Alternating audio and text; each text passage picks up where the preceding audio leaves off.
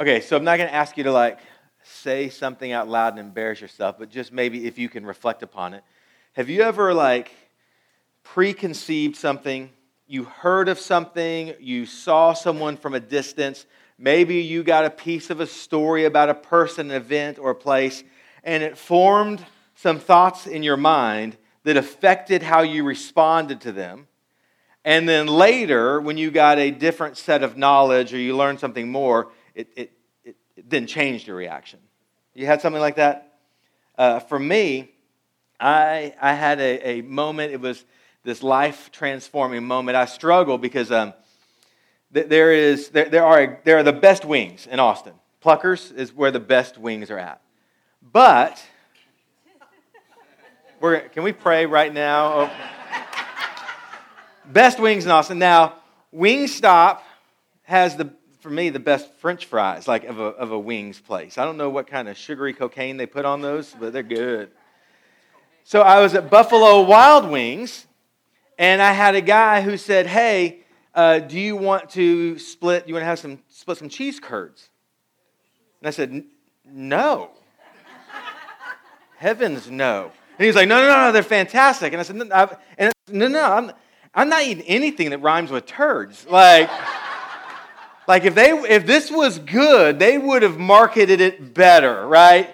Fried cheese sticks. That was that's already a go-to. That's like you hear fried cheese sticks, fried mozzarella. Yes. But somebody along the way went, "Hey, let's call these curds." It just it's one of those words that just sounds disgusting. And so I was like, no, man, I'm not eating anything like that. He said, ah, they're good. And I was like, no, no, no. We orders a small because I'm not eating any. And so they come and he goes, It's just like fried cheese. And, and I, okay, so I will venture out and I ate one. And I'm not kidding, I, I, I may, may have eaten three quarters of this small thing. I was, oh, that's good. Oh, man. And I just kept going and kept going and kept going. And I, but I had this preconceived idea because it rhymed with turds that that's not something you put in your mouth. Hey, welcome, Lisa. That's an awkward time to walk in. Um, yeah, don't put turds in your mouth. That's our bottom line tonight. Now tell your kids Make sure they know. Good, good discipleship. Uh, so I, I, it's changed though, because what, what I've seen and what I've experienced now has changed my perception on that. So it's one thing when you do that, like you, you see something with, with a fried food. It's different if we're talking about people. And so last week, Michael talked to us as we started the series, The Way You See Me. He talked to us and talked to our teenagers about how we respond, how we act based on how we perceive other people's perception of us. Does that make sense? That's a, that's a, that's a mouthful right there. We think, or I think, that you see me in a certain way. And if I want to be seen that way, I continue doing what I'm doing. But if I want to be seen a different way, I change my actions based on your perceptions. And so he talked to us about uh, that proverb, I believe it's in the Proverbs, might have been the Psalms, where uh, it says that the fear of man, being afraid of what other people think about us, how they perceive us, is a snare, it's a trap. So we do that though, right? It, it, the, the flip side of the coin is if I change my behaviors or actions based on what I think you see me as, the flip side of that coin is sometimes we respond to people, we treat people a certain way, we do something based on how we perceive them or what we think about them, maybe even before we get to know them. It's called prejudice, right? And you see it still today. Like we, we as a country have come a, a long way since the civil rights movement. But we're, we're not quite there yet. I, I read an article uh, this week. There was a, a couple in Indiana, 23 year old male, 18 year old female. They were just arrested this week on felony charges. Uh, they, they drove up next to some 14 year old boys who were riding their bikes and they had their Make America Great Again flags on their bikes. And this 23 year old guy, 18 year old couple drives up next to these 14 year olds and they start harassing him. And, and the, the driver starts swerving towards them uh, to try to make the kids wreck their bikes. Gets out later, threatens the boys that he's going to beat them up. The 18 year old girl who's riding in the passenger seat, and this it was all recorded on Snapchat, and then that's how the authorities arrested him. Um, you hear the girl in the video telling the driver, pull closer so I can grab their flags. Drive, drive up closer and then she's yelling and, and verbally assaulting these kids. Now that's terrible. But here's what was, what was really like mind blowing for me in, in 2020. I read the article, and then I click on the comments. And I'm reading the comments, and the comments were not as political Trump versus Democrats as you think they would be. What was really interesting was the comments were based around the young man, because what I didn't tell you, I didn't put the pictures up, the 23 year old young man was black, and the 18 year old female was white. And probably 75% of the comments were race and nature. And here was the crazy thing about it I went back and reread the article because I'm thinking, did I miss something? And I'm rereading the article, and the article is, is explaining what both the male and the female have done. They're both, they're both at fault. Like, like she is, the article says she is on the video telling him, swerve closer so I can grab it. But these articles, I mean, these comments in the article are things like, boy, I bet her father's really proud of the guy she's dating. And what's interesting?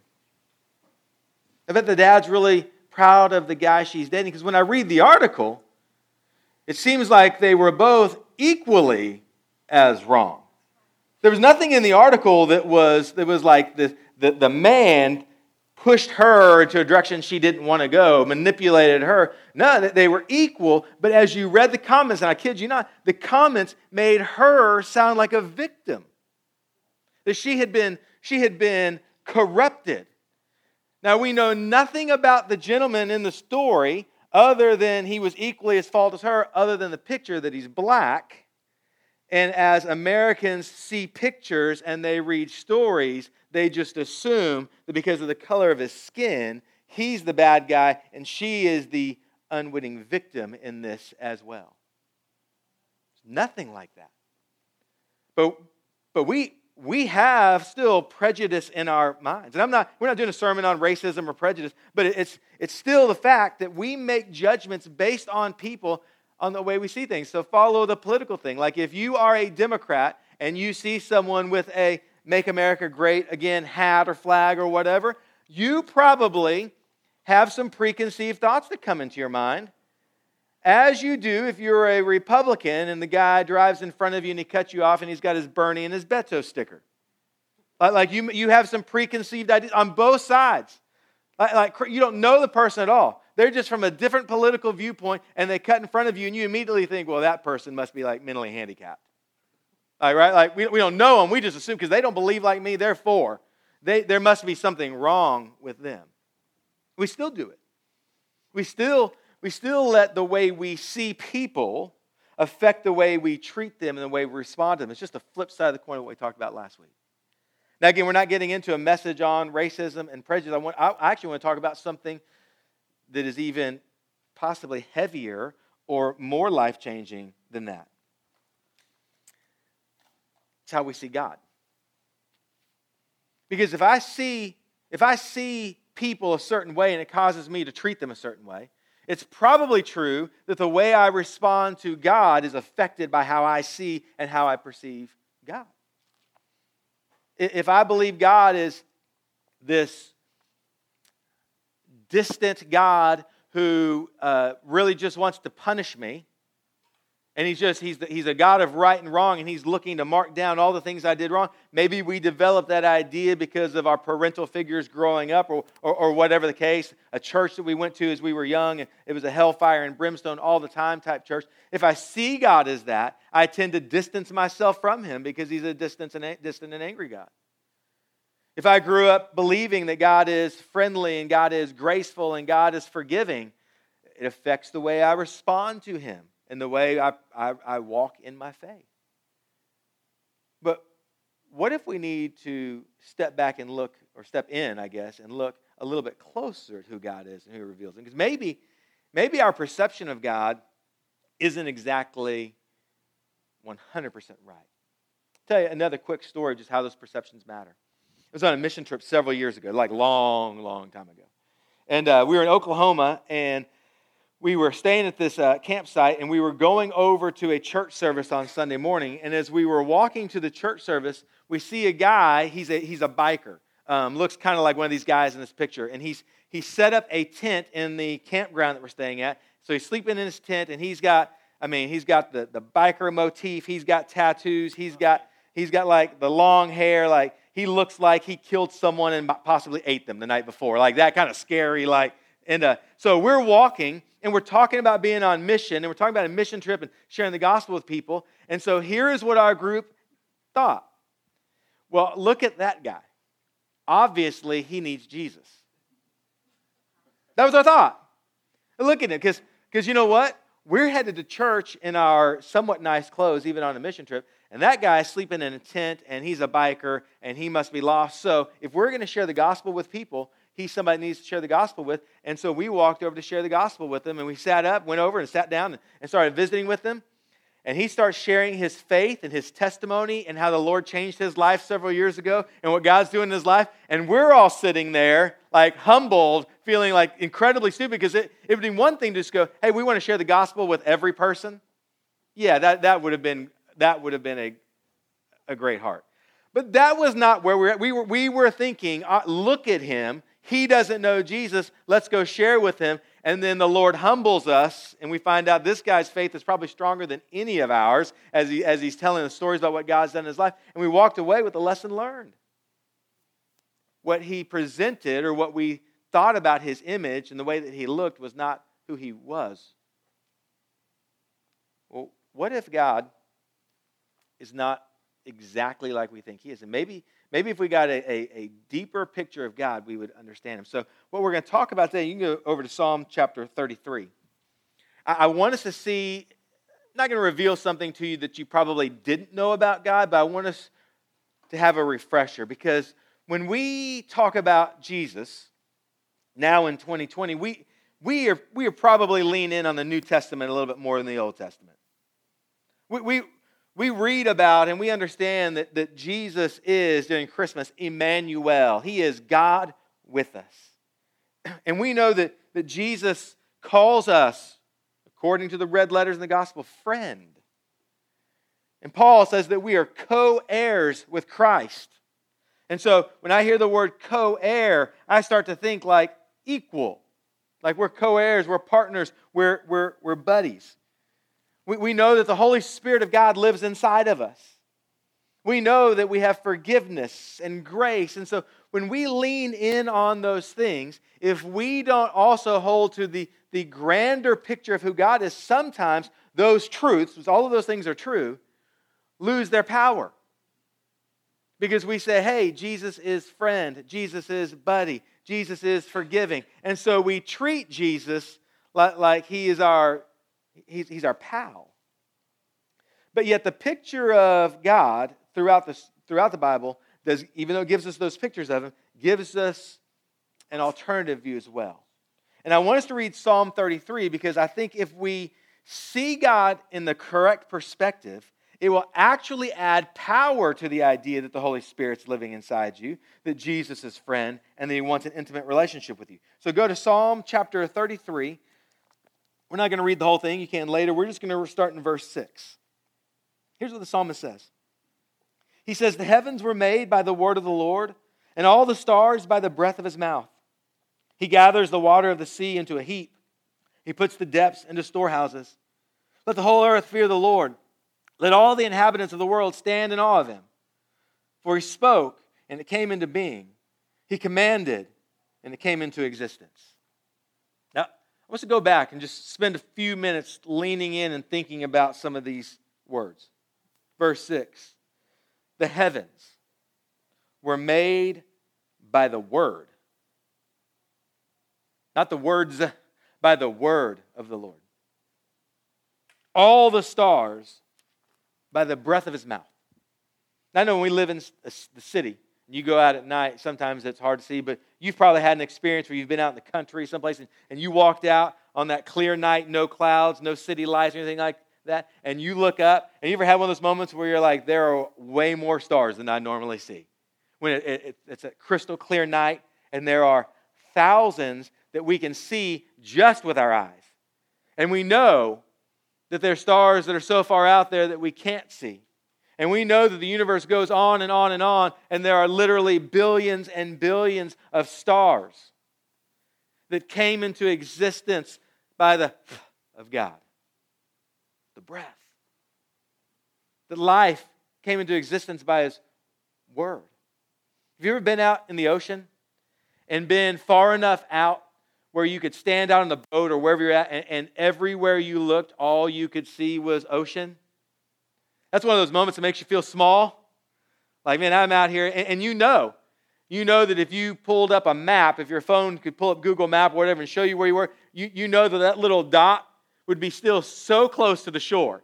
Like you're not even close to the middle of the ocean. And you're like, man, this is this is crazy.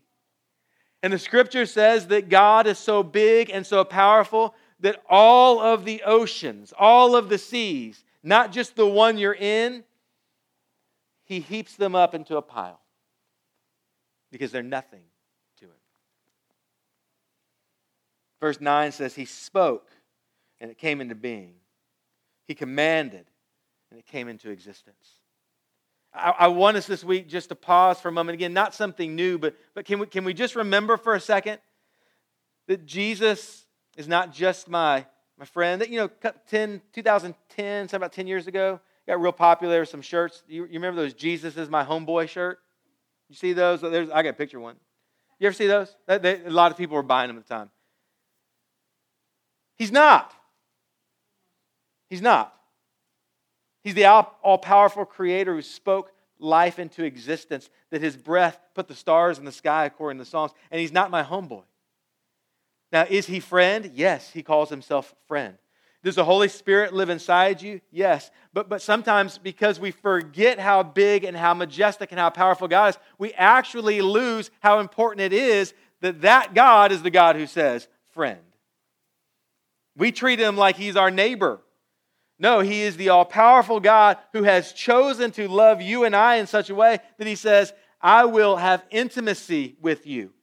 I will know every hair on your head. I will be concerned for you. I want to have a covenant relationship with you. I will be your God and you be my people.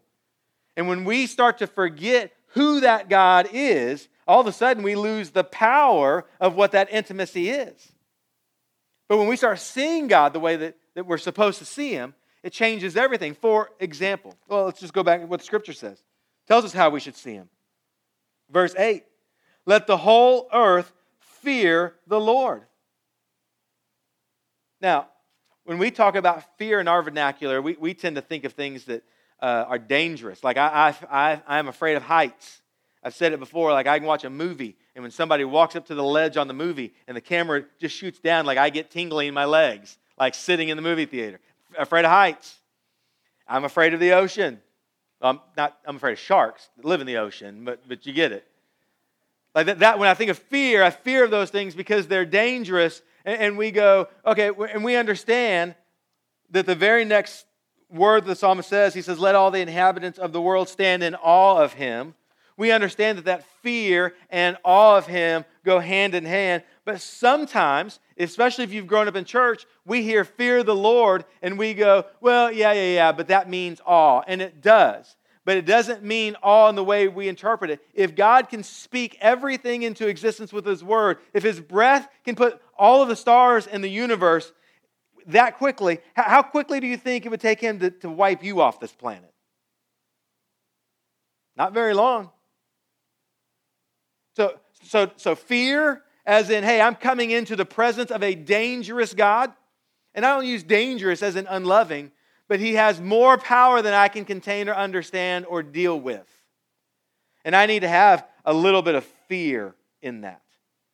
I, don't want the wrath of God turned towards me. Not the God who can create the universe with a breath, he'll take me out in half a breath. So there is this idea of fear. There is this idea of awe and reverence. Maybe, maybe let me give you this picture.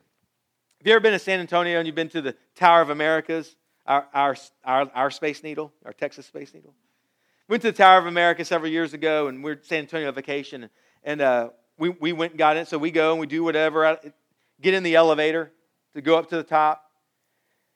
You know that elevator, when it starts to go up, it's all glass. And like I go into the elevator and everybody's turned facing, I'm, I'm looking at the door and everybody's turned facing me. And so you, you quickly get the hint that I should turn around. And then the elevator starts to go up, and it's all glass.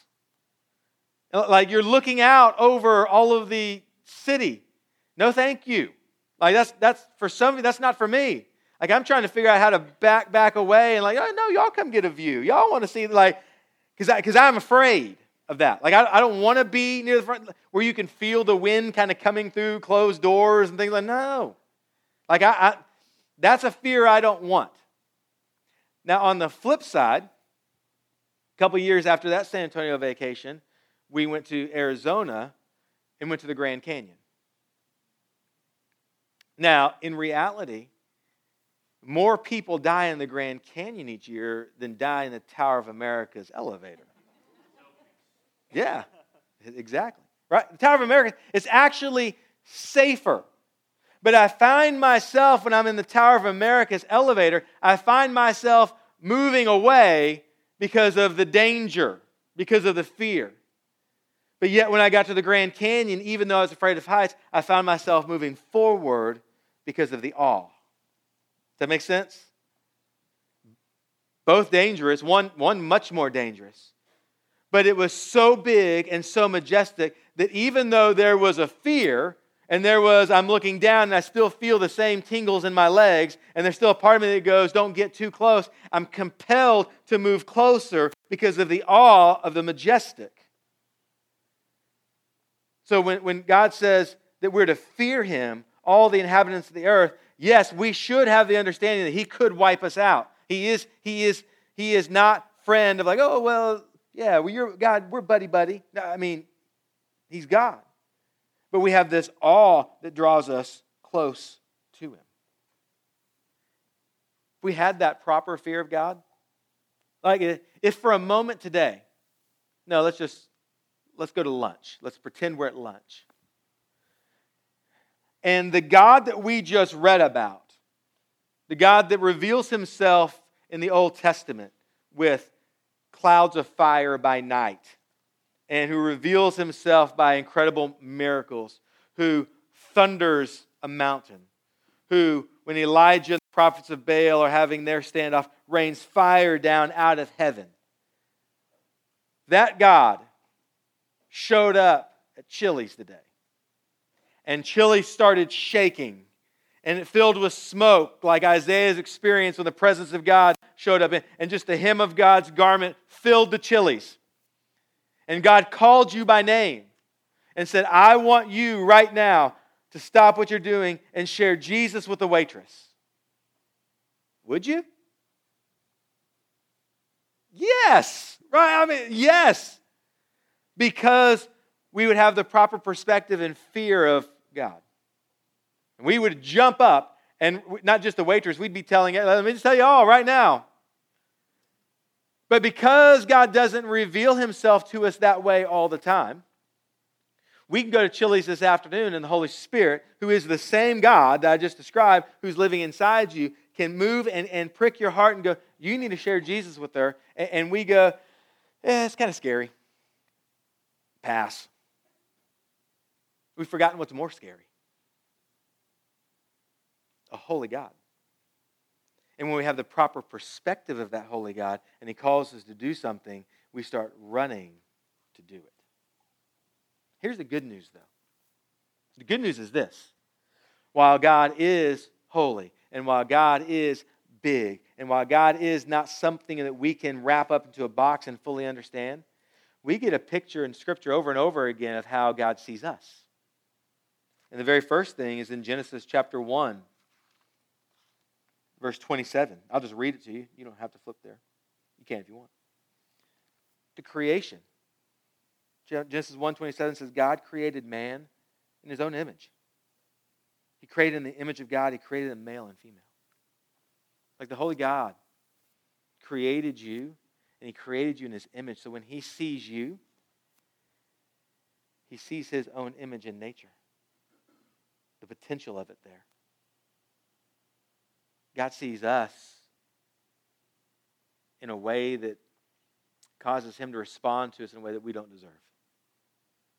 So, the question we wrestle with this week, not just for our kids and helping them understand this, but for us, is do I have the proper perspective of who God is? We need to wrestle with that. Again, not new for most of you but has it become real? So I'm not giving you any homework. I'm not giving you any application other than just for you to think through how that needs to happen. It might be for you that you need to go outside sometime this week and look up at those stars. Or maybe you need to take the family down to the river and, and experience the cre- a bit of the creation of this creative God and have a moment in some quiet and silence to reflect on how big He is. And maybe you need to go to scripture and just meditate on some verses that are, that are like Psalm 33. There's a lot of them to give us the picture of who God is. I don't know what you need to do. I'm not going to sign this, but, but you, you, you need to have that proper perspective. I need to have that proper perspective. Because the way we see God affects how we respond to Him. I'll tell you one last story. I'm going to give you some time to talk. Um, I'm going to share this with our teenagers. I'm going to have to set it up, but I think for this audience, I probably won't. And I don't know. I don't. We're going to see if the audio works. I didn't get tested out, um, but we'll show the video. Do you, do you remember when you were growing up? Uh, I think it was Saturday mornings. I don't remember when it was, but ABC's Wide World of Sports. Remember that? Okay. You remember the agony of defeat?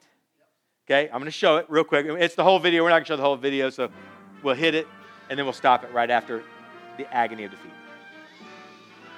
Spanning the globe to bring you the constant variety of sport, thrill of victory, Remember this guy? and the agony of defeat. Okay, we can stop it. You can use the PowerPoint before we go back to it. The human Here- Here's an interesting story about that. Do you know he did that on purpose? Yeah, I never knew. That, that, that, that skier going down did that on purpose. And it wasn't for the Wide World Sports video.